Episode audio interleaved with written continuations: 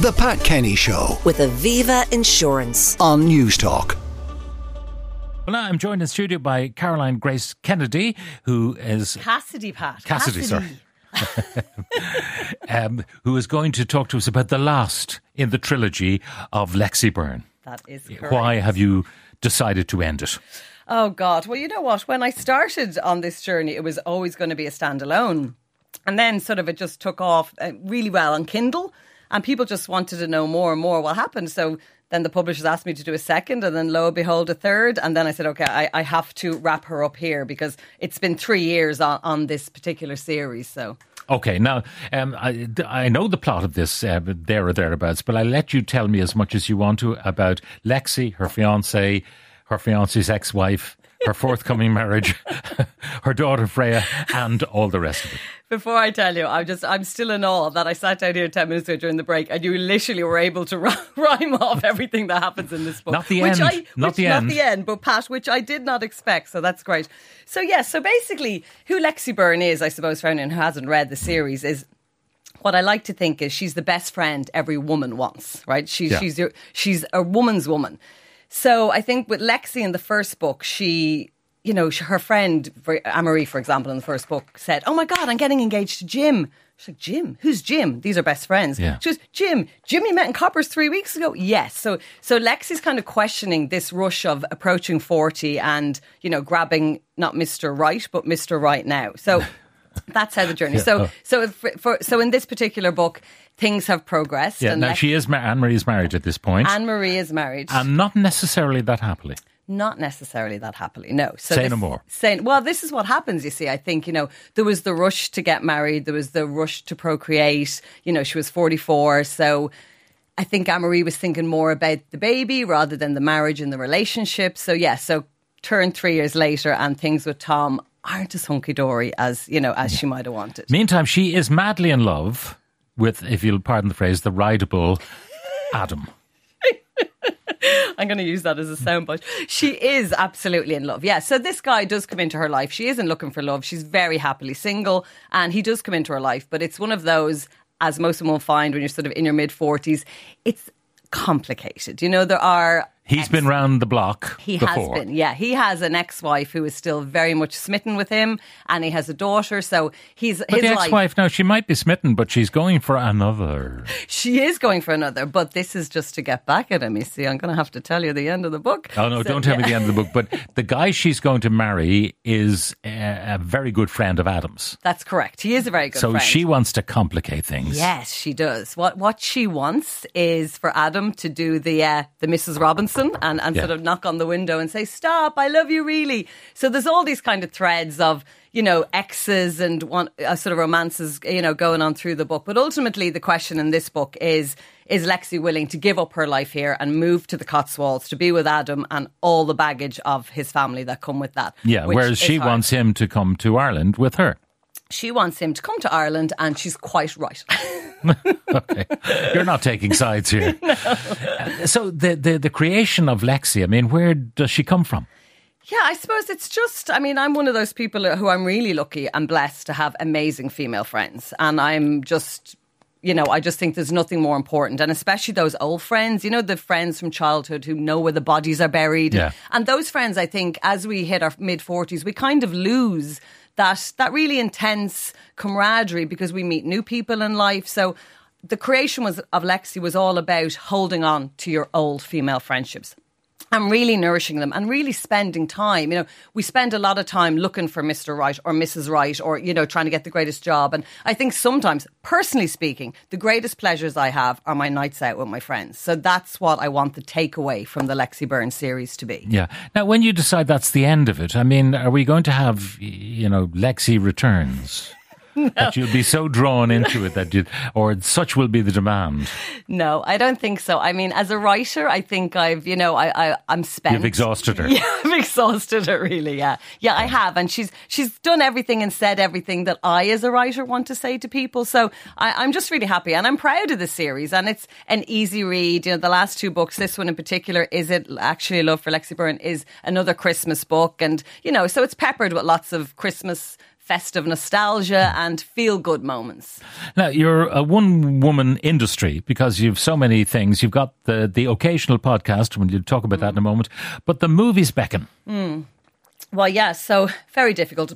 Predominantly, I'm a screenwriter, and that's what I've always wanted to do since I was this high, staying up at 8, 9, 10 for the Oscars every night. You know, I've, I've Okay, always been- I pause that thought for Yeah. hold it for a moment because how does a young person even know there is such a thing as a screenwriter? Yeah, I, you know, a, a kid, you, you watch the movie, you watch it unfold, and you think there's someone maybe writing in longhand the story. Yeah.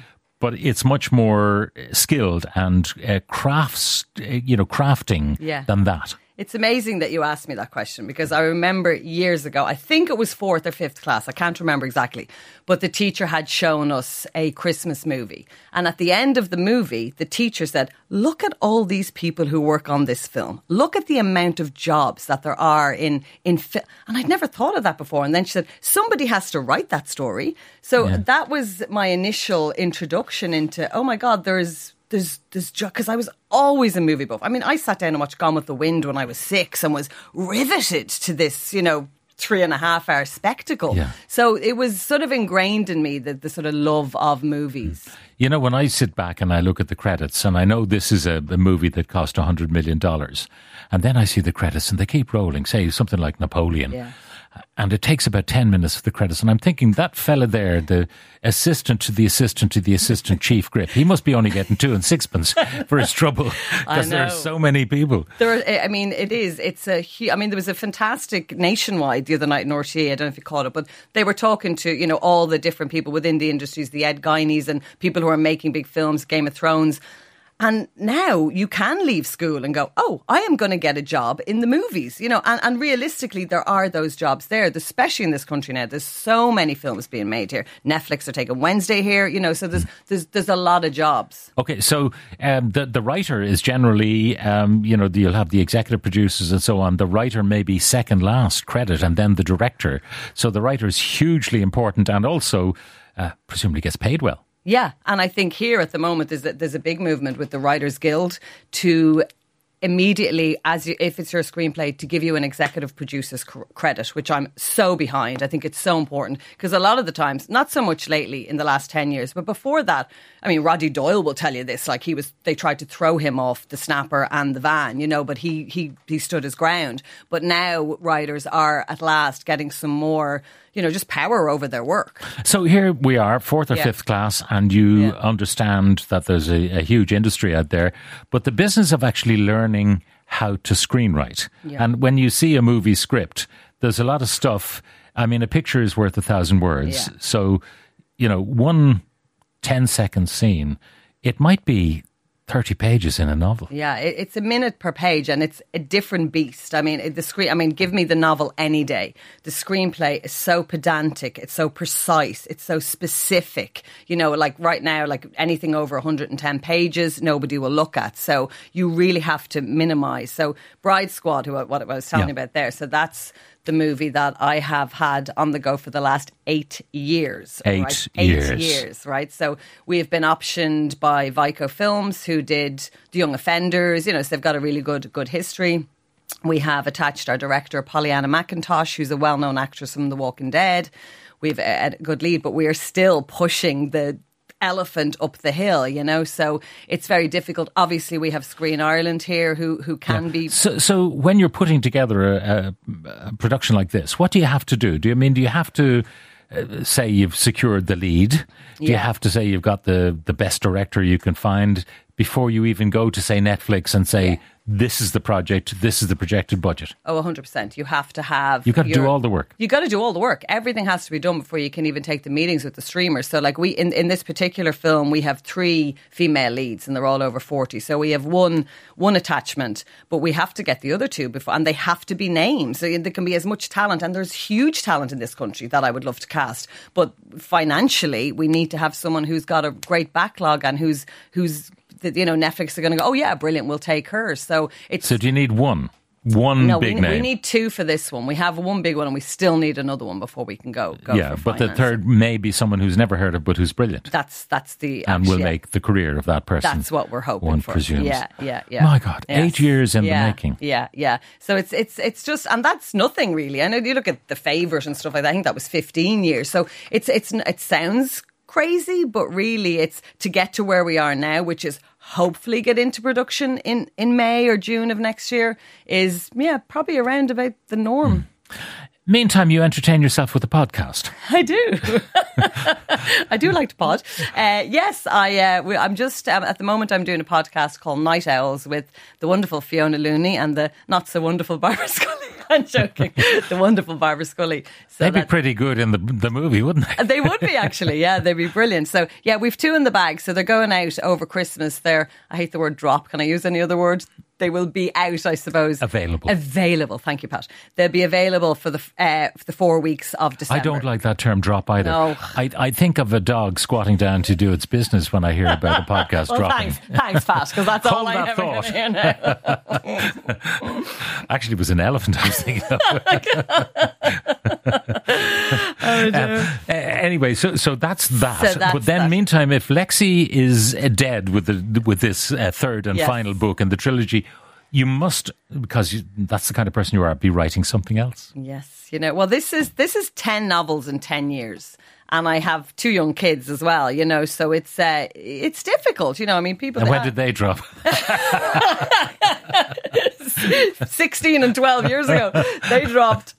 But uh, yeah so it, it's um it is difficult enough to keep writing a book a year you know and and also the screenplays take up a lot of time and you know drinking wine and eating cheese. But, uh, but yeah i think there's there's something unfortunately forming in my brain that i'm trying to, push back um that's very different. And and like all my books have been different. Like i have had some quite serious ones the week of Ruin My Life and Already Taken were kind of very dark books. So I don't like to feel that I write for a genre. I just like to feel I write stories Yeah. and then wherever they fit, they fit. Um, w- one of the things about uh, the the current book is it actually love for Lexie Byrne, uh, the final in the trilogy, as I keep mentioning, is the dialogue. Hmm. I mean, dialogue's very hard to master, and yet this repartee Yeah. between your characters is pretty spot on. Oh, thank you. Yeah, I think it's something that I, I think when I write as well, I write visually. So I write in pictures more than, you know, for the page. So dialogue is something, luckily enough, touch wood, that comes easily to me, you know, because I, I, in my head, I'm, I'm in the conversation. Now I'll type away and, and then I'll go back and I go, what's that? Because I'm trying to get the conversation out. But yeah, I just, I, I'm very interested in, in people's conversations. It's funny because uh, you know, being a male, um, What? we have male kind of conversations. And I, I was uh, talking to some of my female colleagues, and I said, "Do, do, do people in this book, you know, Yeah. do they actually, do girls actually talk to each other like, oh yes, Oh, they do? Yeah, yeah. See, I've never been on a girl's night out. Not yet, Pat. yeah, but they do, and I think that's the other thing why women, you know, relate if so I self-identify, will I be allowed? be allowed out. yes, you come out. I'm going for lunch with Elaine Crowley and the girls like, so you can come on that.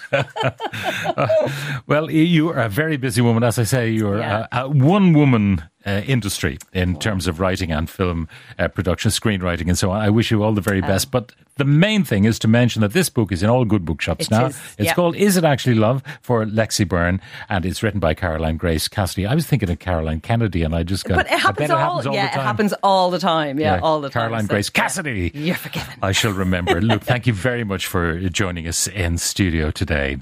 The Pat Kenny Show. with Aviva Insurance. Weekdays at 9 a.m. on Newstalk.